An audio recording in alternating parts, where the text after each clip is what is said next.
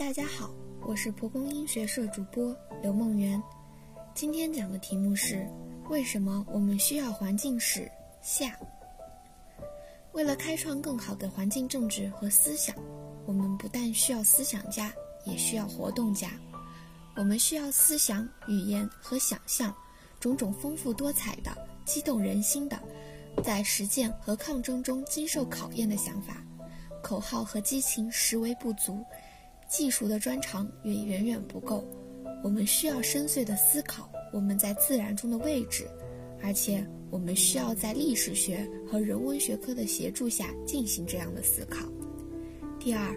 环境史可以对生态学以及其他环境科学做出很大的贡献。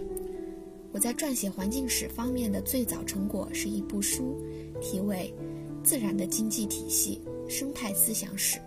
出版于一九七八年，一九九四年则有了增补版。在他刚刚问世的时候，尚且无人著有关于生态科学的综合历史。自那时起，有些科学家开始担负此任，但是他们一般不会像我或者其他环境思想、环境思想史学者所尝试的那样，将他们的科学放入文化和思想史的背景当中。假如生态学家更加熟悉他们这一领域的历史，他们可能会惊讶地发现，在历史学家看来，他们的教科书中所描绘的自然经常是不真实和虚构的。它总是缺乏同人类历史及其中所有的偶然、意外、循环、思想和社会力量之间的联系。直至不久以前，自然科学家仍然总是对这一事实，在很很长时间中，人类都同自然相互作用，以及我们所谓的，以及我们所谓的自然，在某种某种程度上和很多地方都是该历史的产物，不感兴趣。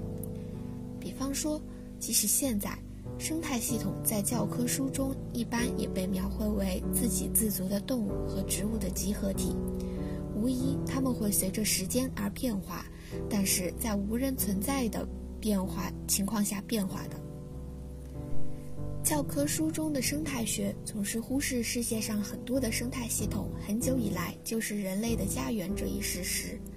有些生态系统由于人的存在发生了深刻的变化，而在另一些地方，这种存在远为微妙，甚难辨别。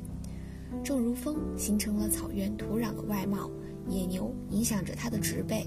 草原犬鼠所觉之动随处可见，人类同样也是活跃的力量。历史学家可以帮助科学家重重视人类对自然其他部分的影响早已成为现实这一事实，同时也可以令他们看到这种影响怎样，并且为何会在当代愈演愈烈。愈演愈具毁灭性，直至今日已同原子弹的影响一般强大。数月前，在美国环境史学年会上，我是评价威廉·克罗农的《土地的变迁：新英格兰的印第安人、殖民者和生态》一书贡献的，一书的贡献的小组的成员。同一组的一个成员是来自马赛。诸萨的哈哈佛林业学院的生态学者戴维·福斯特，福斯特提出了一个令人重视的观点。他承认，国内他那个领域的科学家已经改变了他们对森林生态的看法，而这部分是因为他们读了克罗农的环境史。现在，他们远比二十年前更可能看到自冰河时代起人类在森林形成过程中的作用，看到森林是一个历史的进程。甚至是一个历史的产物。换言之，环境史学家帮助他们形成了关于他们学科的概念，使他们的研究有了中心，甚至对他们在森林恢复和保护的努力中起着指导作用。同样，环境史学家也可以帮助科学家们明白，他们的自然模型，即便是最复杂的科学模型。在某种程度上，也是他们存生存其中的文化的产物。自然的科学模型也有一部历史，这部历史同人类社会的历史息息相关。我们不能轻易地将我们关于自然的思想剥离出一个部分，并名之曰科学。而另一个部分则是文学、艺术、宗教或哲学。他们本在一条思想和观念的脉络中共沉浮。历史学家和科学家都重视那些赋予专业论文或科学杂志上的日期，但是他们从不同的角度来看待这些日期。对于科学家而言，这些日期是真相的索引，日期越近，真实度越高。反之，历史学家希望比这些日期本身就是可供分析的对象。例如，与一部1990年出版的生态学家的著作相比，一篇发表于1920年的文章如何反映出对待自然的不同的体验？在20年代，20世纪20年代，一位科学家要写第一次世界大战的后果，他或他可能要投自由党一票。他或他住在法国南部，而不是英格兰；他或他是通过汽车的挡风玻璃，而非求助于轨道人造卫星去观察地貌。这些是否都有影响？不论历史学家应该怎样公允，他们都被训练去寻找每一种思想、每一篇论文背后的个人经历，寻求在寻求文化在科学理论兴衰中的影响。即使在历史学家予以科学的真理应有的尊重的同时，他们也仍然发现，其他时代的科学思想在实质上是很有趣的，经常同我们今天的那些思想一样有趣，而且就我们大家所知，他们可能仍然保留着某种一直为时尚所不易发现的正确性。一应名词，诸如生态系统、小生境、竞争排斥、生物量、能量流。板块构造、混沌等，都不过是名词，是必须当作名词进行分析的。我们可能希望它们只是事实，但是我们唯一能够绝对肯定的是，只是它们是名词，而作为名词，它们只是事实的代表。这一论点值得我们进一步思考。所有环境史学家探讨的科学，都以语言的形式呈现于他们面前，而语言。宝韵比喻、修辞、暗藏结构，甚至少儿世界观。总之，他们是由文化所充实的。不论那些科学语言有时是怎样难以破解，环境史学家仍然想要学习它们，并且用之推进他们对人类过去的理解。而且，作为一个历史学家，通常都是在针对人文学科的思想模式中教育出来的。在这种模式里，语言本身就是一个分析的中性对象，因此他或他都必然坚信，科学家的名词是不得不经过检验的，他们自身就值得作为一种文化的表现而予以重视，亦即是说，他们可能就是道德或者伦理信仰的表现方式。我的第三个论点是，环境史。可以给予我们一种复杂的关于我们的经济文化和机构及其对地球的影响的知识。我发现最难以被理解的观点之一就是，环境问题可能有非常深刻复杂的经济原因。大多数的人，即使是学界中人或者经济学家，并不真正愿意去探讨这些原因，或者深入到任何关于经济价值及制度的批判性的讨论中去。也就是说，他们并不愿意去讨论经济体系从何而来，他们依靠或者体现着何种价值，或者这些体系怎样导致新的行为。他们拒绝经济学思想是文化的观点，就像生态学家否认生态学的思想是文化一样。经济学经常被假定为完全超然于文化，是一种关于人类行为的普世学科学，处处皆可示范同样的动机和结果，同样的行为和同样的逻辑。如果这是真的，如果经济当真是如此的自然且前定，那么就没有什么可带着批判精神讨论的。而且，当我们遵循，当我们循此路径将自然当经济学自然化的时候，我们也就混淆了一个事实，即人的经济学是文化的产物，同时经济体系也是与他们的环境一道随着时间而进化的。同样，当我们将环境变化的原因简单的归结为人口统计模式，如人口的增长和分布时，政策分析便缺乏对复杂性的考虑。历史学家的一个鲜明形象就是，当他面对任何关于过去或者现在的分析时，他会说情况要更复杂些。人类人口的水平总是很重要的，历史学家对此表示赞同。但是它是如何达到近代的水平的？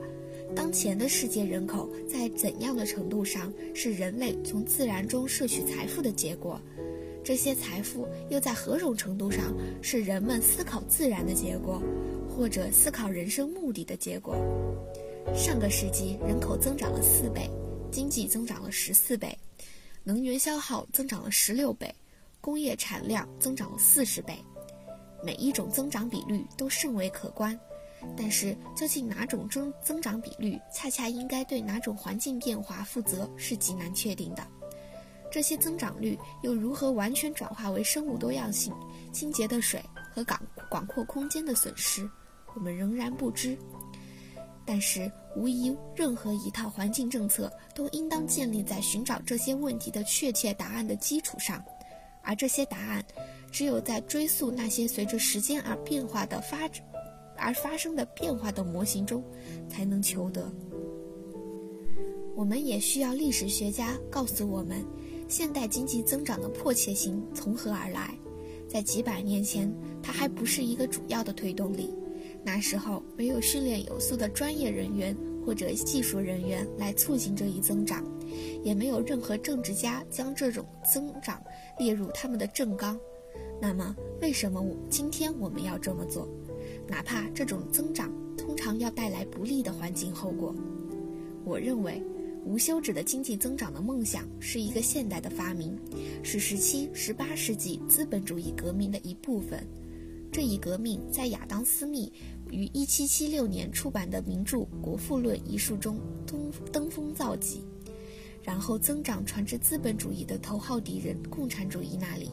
这样一来，增长便成为风靡全球的理想。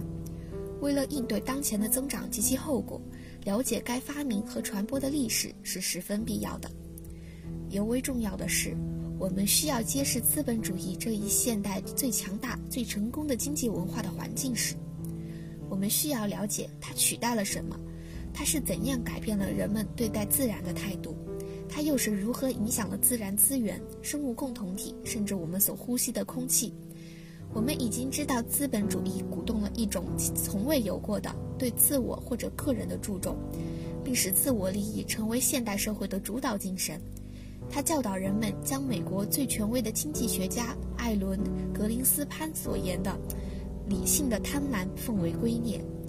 这一信仰要求一场引发制度、法律和个体行为变化的道德革命。这一资本主义的道德革命如何改变了地球的面貌？面貌刚刚开始受到关注。一旦资本主义、共产主义或者任何一种经济体系的环境史得到更好的理解，一旦这些历史得到充分且公允的比较，我们就会为制政策制定者们提供一个远胜于今天的更好的依据。最后一点，环境史可以让我们对我们所居住的地方，我们在那里必须发现更好的生活的方式的地方有更深邃的了解。尽管事实是。我们已创造出了一个带有全球性环境危机的全球性经济体系，我们却仍然生活在一个较小的地方和区域里。这些地方逐渐地被技术、资本和资源的流动连接在一起。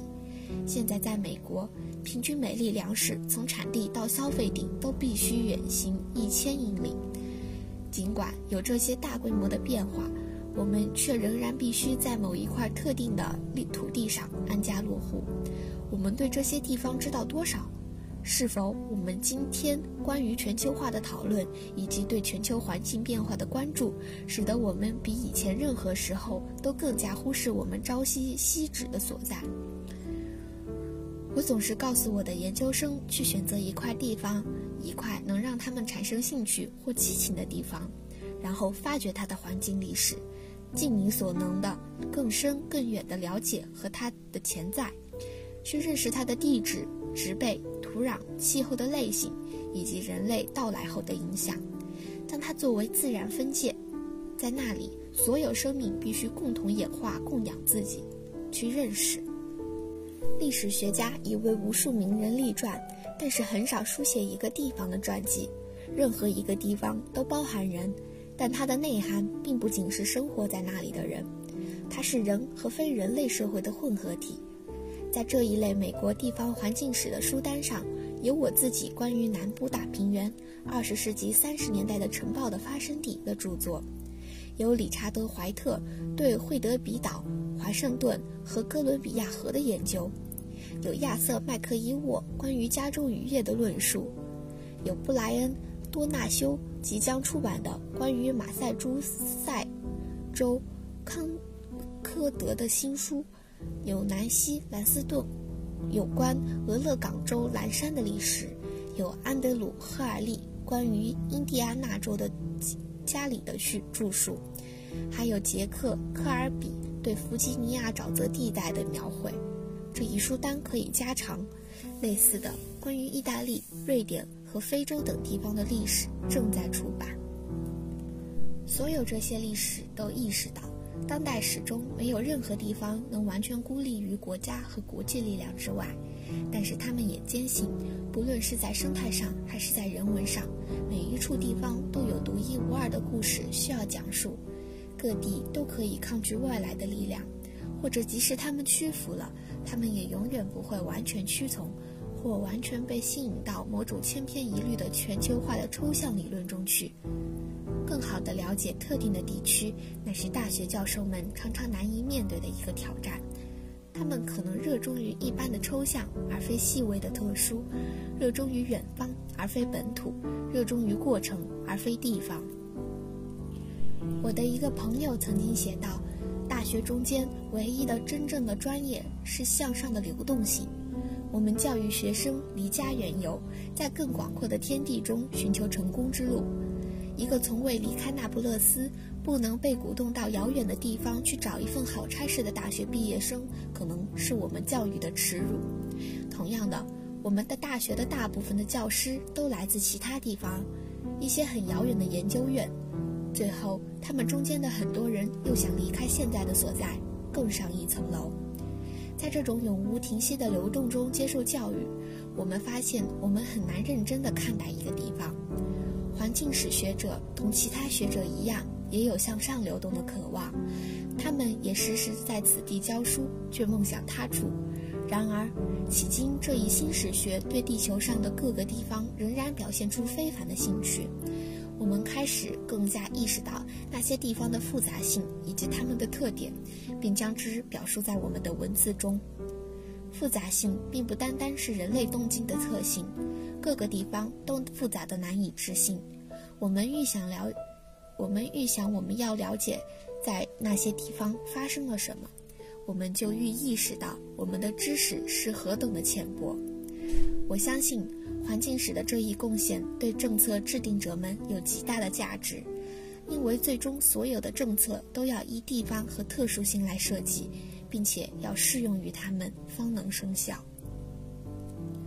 文章一时，我讨论了为何史学研究必须与时而举，